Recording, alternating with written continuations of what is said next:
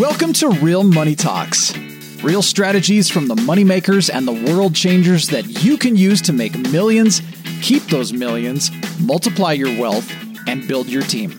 Here's your host, author of five New York Times bestsellers, money expert on Dr. Phil, CNN, CNBC, The Street TV, Fox News, and The View, Loral Langemeier. Hi, this is Loral. Welcome back to Loral's Real Money Talks a podcast where we're talking about how to make money, how to keep money, how to invest it. And we interview team members from all over the world. And today I have Ezanne with me. We met 10 years ago, she told me right before our broadcast, in, uh, I believe, South Africa. And uh, now is in uh, Canada and has had an enormous journey of learning and sharing and is here to help you really talk about the business side of what she's doing and how her background can also help you. So, Ezanne, welcome to Real Money Talk. Thank you very much, Loral. It's a pleasure to be here. So, tell us more about you. I mean, where you grew up and to where you are now, because I think that experience is what allows you to be, you know, an amazing expert and really the mindset and the shifts around money. Very similar to what I teach. Sure, Loral. Uh, you know, I've been working primarily in Africa, uh, probably for the last 20 years. I was born in Africa and also uh, engaged in Europe and some Asian countries uh, over the last 20 years. And uh, to the listeners, uh, you are in the company of the best because I have been mentored by Loral for the last 10 of those 20 years. But today, instead of sharing more with you about specific credentials or achievements, I really want to share something personal with you about me as a person. And it starts with my name. And my full name is Ezanne Nomvula Swanepoel. Now, many people have asked what's in a name, but the fact that I'm African makes this very relevant because African children are traditionally named after places, spirits, ancestors, events, anything occurring during the time of their birth. And we believe that a name can influence both the life of the child and the family. So choosing a name is done with great care and consideration because it sculptures your destiny. In some African countries, parents name their children after famous political figures, hoping that their kids would be as successful as their namesake. So being in uh, America, you shouldn't be surprised that Barack is a popular name that's used in Africa, which actually means blessing. So I was blessed with two African names, the one being Ezanne, given to me by my parents. And this was really my mom's intuitive creation that came to her in a dream. So she thought it was original with no particular meaning. But later on in my life, when I did business with some of the um, ministers in Nigeria, they told me that the Igbo meaning for Ezanne, uh, which is a Nigerian African name, is the good, righteous mother. And my second name was given to me as an ancestral blessing by the Zulus. Now, I grew up in what we call Zululand, which, which is a coastal region in uh, South Africa. And you see, just before I was born, there was a great drought in Zululand, which caused shortage of food supply. Cattle were dying. And for the Zulu uh, people, cattle are a sacred symbol and an expression of their wealth. So this was catastrophic to them. And I'm told that the day that I was born, it started raining. So they named me Nomvula, which means Queen Mother of the Rain. So yes, uh, you are in the presence of royalty today.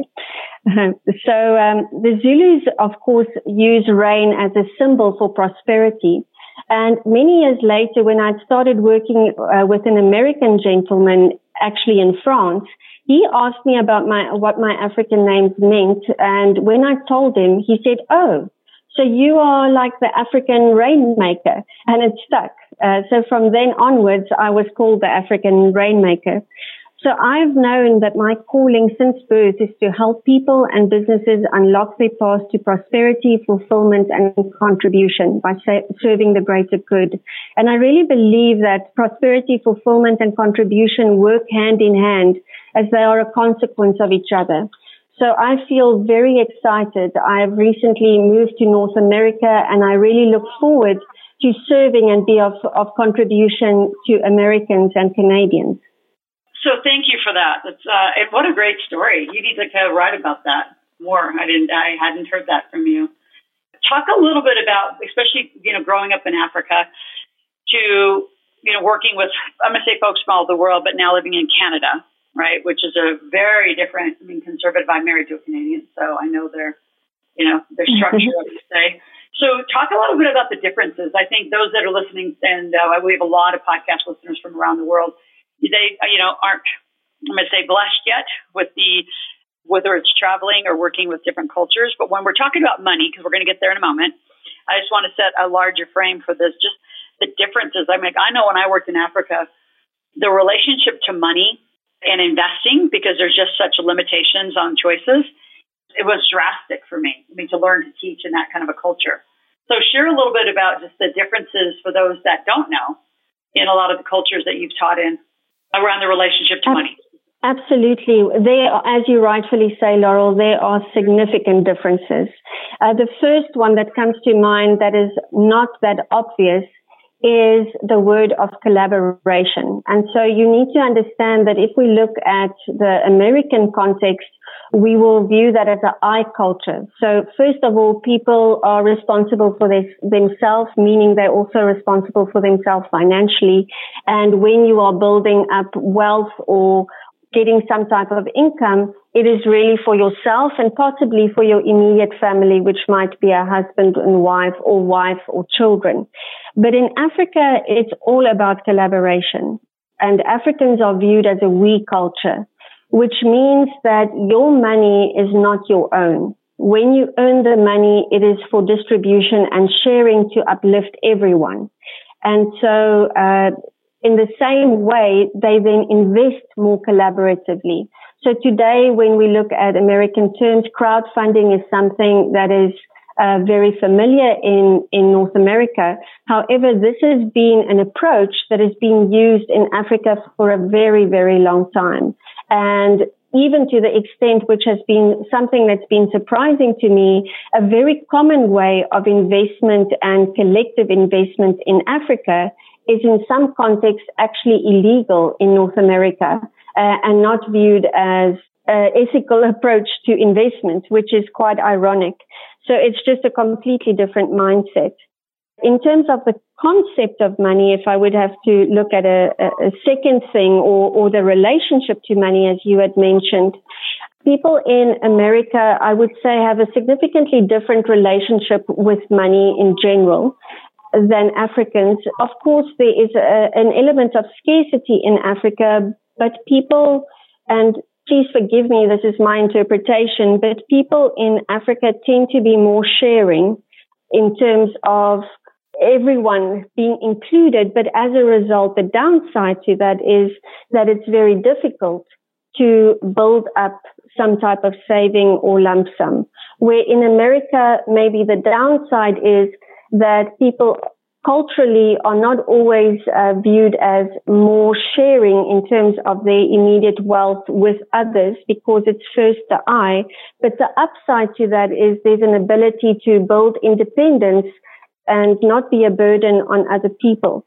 Because in Africa, as a result of the sharing, there's also an expectation later in life, which can be a, become a burden to the younger people of that particular tribe. And then the last thing, which was quite surprising to me, and yeah, I need to make a distinction between Canada and USA when I speak of North America, and this is just a perception, my perception at least, is that if I would look at the US and I look at Africa as a whole, I would say that there's significantly more enterprise thinking versus Canada. So of course, it's for different reasons. So in Africa, your enterprising people are out of necessity because very often they, there are just no alternatives. And so out of necessity, people build this capability of being enterprising and actually it errs on brilliance, even though this is not always showcased. A lot of world firsts come from that space of necessity. The first mobile banking happened in Africa, in Namibia, and I was actually part of that project, just to use an example, where yep. in North America, people that are enterprising are doing it for a different reason. They probably um, they would like to accumulate more wealth, or they would like to aspire to a greater contribution, or it's a internally encouraged situation. It is not necessarily always out of necessity or at the same level of necessity. Mm, brilliant. So noticing that those differences, you know, around the world and in that conversation, what do you think, just more personal opinion, why so few people get this money thing right? I mean, obviously there's a huge cultural norm, I appreciate you sharing that because I don't think people realize, I think it's overstepped and overlooked a lot. So I appreciate you sharing that. But from that context, why in general do people have a thing about money? I say a thing because it's just this interesting relationship. Sure. Well, the first aspect is definitely around mindset. And uh, I think there's a lot to be said about mindset, but when when people view things as scarce, uh, they don't see a possibility to even angle in that avenue. Uh, but a more important one that I want to focus on in, in this discussion is the understanding of money. And people err on caution around speaking about money. And this is, I find, a, a global thing that I experience is that in general, very few people are willing to speak about their financial situation or speak about understanding money. As there's almost a, an element of shame around it, especially if you didn't get it fully right. And so it doesn't leave a lot of avenues for people to go to in order to find the how or even the what. They usually go to traditional systems like banks and financial advisors now, I know that there's a place for them, but this is not where you're going to get the advice to uh, really accumulate wealth. So the premise of the understanding of money for me is beautifully summarized in Earls' book called Herd, How to Change Mass Behavior by Harnessing Our True Nature. And specifically, I want to draw here on, on the definition that is used between the difference of complex and complicated. So if we look at complicated, a jumbo jet is complicated. So a jumbo jet is made up of millions of tiny parts. And with time, patience, skill, and a good manual maybe, uh, you could take the plane apart and eventually put it back together again. But if we speak of complex, well, mayonnaise is complex. Mayonnaise is different in the sense that it's a stabilized suspension and it's the result of the interaction of many different ingredients and the way you add them to each other. You can't just take mayonnaise apart to produce the original ingredients and then recombine them, as any amateur cook would know. So complicated is reducible and recombinable, but mayonnaise on the other hand are neither of these two. So the important lesson from this is that creating financial wealth is inherently complex. So it's more like mayonnaise. Uh, because it's a, based on the interaction of individual agents. But we try to understand it as if it's complicated, as if it's just got small pieces that you can add together. And that's, I really think, why people find it difficult to understand and why I believe you've had so much success in helping people become millionaires through your sequenced approach because there's inherent understanding of the complex nature of wealth creation instead of viewing it as a complicated system. So true. Um, so keep talking through that. So as people see it as, I'd say, complex and complicated, I'm going to use both of those adjectives. There's a decision that's made, and um, I love that we're heading down this track. It Wasn't in all your questions, but I'm curious where you would take this conversation of how people they've just decided. I mean, do you think it's more generational? They've decided they've made a decision about money, whether they're scared of it, entitled to it, whether it's complicated or complex. There's some decision that gets made along the way where people either lean into wanting to learn more and being in the relationship in a healthy way or completely avoiding it. What's your thoughts on that and how you help people through that? Sure. I, I think that decision making is one aspect. But I also think that very often it's the gift of being, of actually reaching out and connecting with people that actually are able to support and assist you. So there needs to be an inherent wanting to seek out the right people to learn from. So even if you make the decision to learn, but you're learning from a traditional banker, you are not going to learn the rules of how to become a millionaire, to put it blankly, because it's just a completely different approach to money.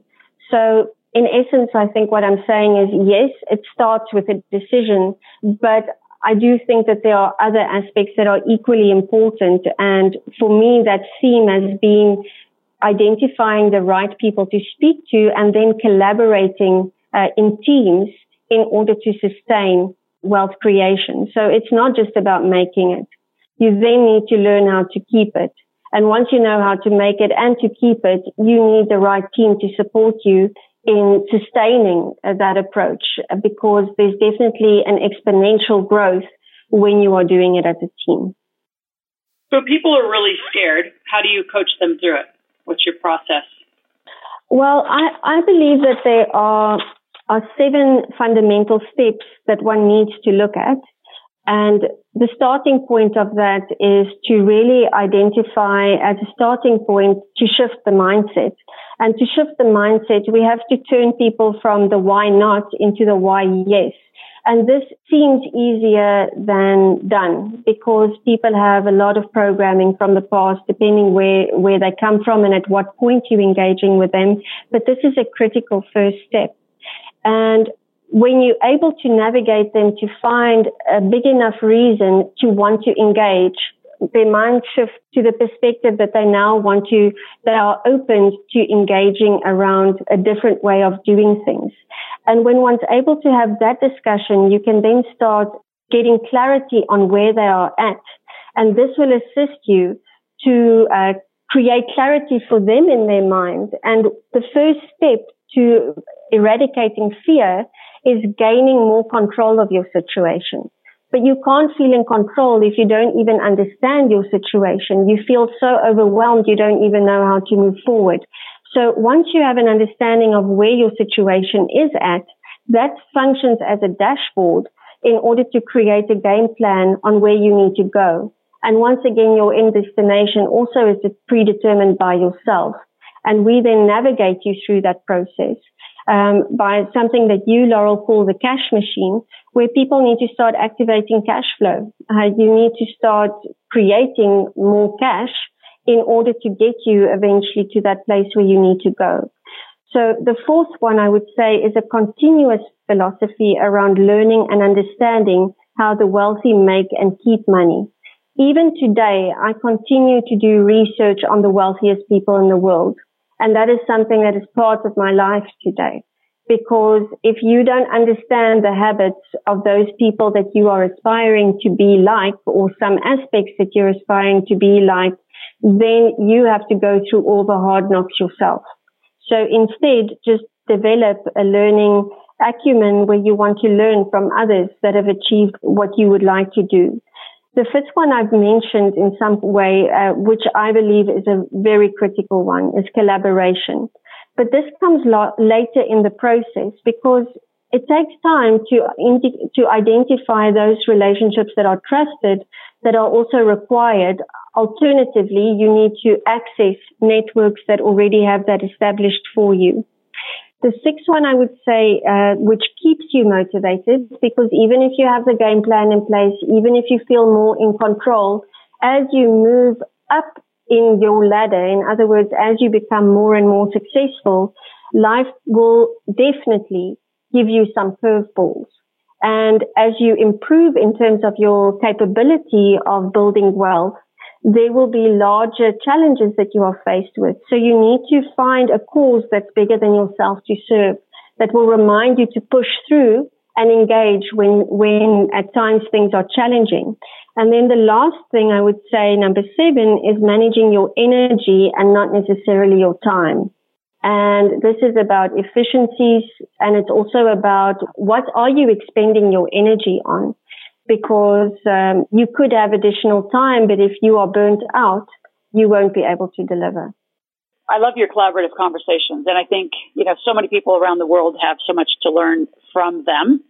And I love the conversation, but I want you to just break it into some steps. So I'm hearing this for the first time in a different, I'm going to say country, place. And I think people get the word collaboration, but if you were going to say do this first, do this second, how would you guide in a step by step into more collaborative conversations and agreements? Okay. Step number one would be that you have to be clear on the parties involved, why they are engaging with each other. And very often people don't have that conversation. So there are undue expectations which can lead to non-collaboration later down the line. So step number one is meeting each other where you act and really understanding why we want to collaborate with each other.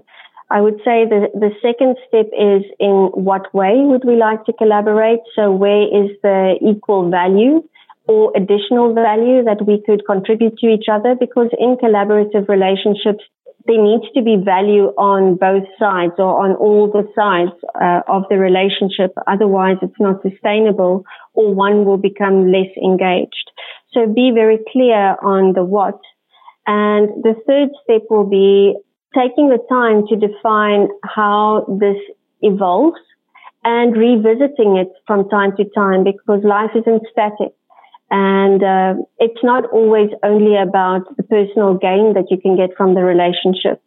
And in fact, I would say, again, this might be perception uh, from my perspective, but in Africa, we have a tendency to meet people and care about people just for the sake of the person. I guess it's because we are very we focused. So there are many people that I know in my life that I've taken the time to continuously engage and I never did it with a particular need or a particular want from them in mind. It was merely for the fact of the relationship. Where if I review things, and this is again from a limited understanding or a, a less understanding than the African context, in America and and Canada, I think there's more of an element around a decided relationship. So the relationship is there with a particular intent. The one is not better or worse than the other. However, it's important to understand when you are engaging with people around the why, what, and how, also where they are coming from and what is informing them culturally, what is informing them socially, uh, because all of those aspects would inform how the relationship would be fostered and grown over time. So, how do people reach you? I mean, I could continue interviewing you and ask you questions. I love your perspective and the distinctions that you're bringing to the conversation. How do people reach you? And what would be their first kind of conversation with you? They're welcome to engage with me on my Facebook page. So they can go to facebook.com forward slash Ezanne Swanepoel official. So I'll just spell that out because it's an unusual name. So it's E Z A N N E S W A N E P O E L and then official O F F I C I A L. And so talk about the future if you had, um, you know, 2020, we're in this COVID experience, this pandemic. If you had like some big, hairy, audacious goals, what do you see for yourself and what you're wanting to do and achieve? You know, I really do want to serve from a, a North American perspective. I, I, have realized that as I've engaged with North Americans, and I've done a lot of uh, research uh, in terms of me, saying research, I mean really engaging human beings uh, in in the North American continent to try and understand what some of their pain points are. And a lot of people have been suffering from a financial perspective, but even more so after COVID. And one of the real goals that I have is to support people at a large scale to shift that for themselves because I really think that uh, there's a, a, possibility for people to really regain empowerment of their situation, but it depends on the mindset with which they're approaching it and the assistance that they can get to, to shift that. I really believe we owe it to ourselves to wake up and to step into our authentic selves and to serve with the unique gifts that we came to earth with. Uh, maybe uh, my belief informs this because I believe that the gifts that are inside of us, they don't belong to us, they belong to the community. And so we've arrived on this planet as a spiritual being to share these gifts and to contribute to the progress on earth. You did not walk into the planet to walk the status quo to what is already here. You came to the planet to shatter the status quo and to expand the paradigm and to make sure that things are better because you arrived. So mm. I want to support people around their livelihood because your livelihood is where you have discovered your particular gifted nature. It's beyond a job. It means we have involved with something that is life enhancing and that carries forth the great mission of your soul. So we, we want the world to be better than when we had arrived here before. So for me, uh, livelihood carries some activation in us that when we are in our right livelihood, we're not just exchanging our time for money, but we are exchanging our time to create improvement on the planet. And it's as simple as that. If you activate your gifts, you are remunerated to the extent that you contribute uh, your unique value. And in, in future discussion, uh, pardon, in past discussions, uh, you have said what people need to hear, that we actually just plain selfish if we don't do this. And I concur with that. So I want to help people be unselfish and find that gift within them, unlock it and make a great life for themselves because they deserve it. Mm you know, I just want to acknowledge you and thank you. Um, I know we're going to continue to be working together. Those of you that are listening to Loral's Real Money Talks, if you have any questions, you can always go to askloral.com, ask a question, make a request. And uh, just to also uh, let everyone know, if you go to millionairemakerstore.com is where Ezanne and I run a reconnected. She was one of the top three winners of our virtual meetup on Marketplace. And that is a three day show where you actually get to make money. So, talk really quick. How much money did you make during our three day event and our virtual meetup and Marketplace? $1,510. Ah, well done. Well done. So, those of you, again, if you would like to uh, know that you can come somewhere in one of these online summits, one of these Zooms that everyone's doing from around the world and make some money, again, go to Millionaire Maker Store and uh, connect there. And we're going to continue also just to be doing marketplaces. So uh, stay connected to us and share the podcast. Ezanne, thank you. It's been a blessing for having on today, and we'll be back in touch.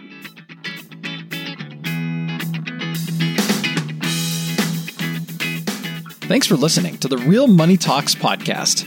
Your host has been Loral Langemeier, author of five New York Times bestsellers, money expert on Dr. Phil, CNN, CNBC, the Street TV, Fox News, and The View. Want to learn more about off Wall Street investing, tax strategies, and multi-million dollar business strategies? Visit liveoutloud.com slash podcast for past episodes, show notes, and resources. For some special wealth building gifts only for Loral's podcast listeners, visit liveoutloud.com slash podcast gifts. Do you have a burning question for Laurel? Visit askloral.com to submit your question, and it may just be covered on a podcast episode. So stay tuned and be sure to subscribe to get new episodes every week.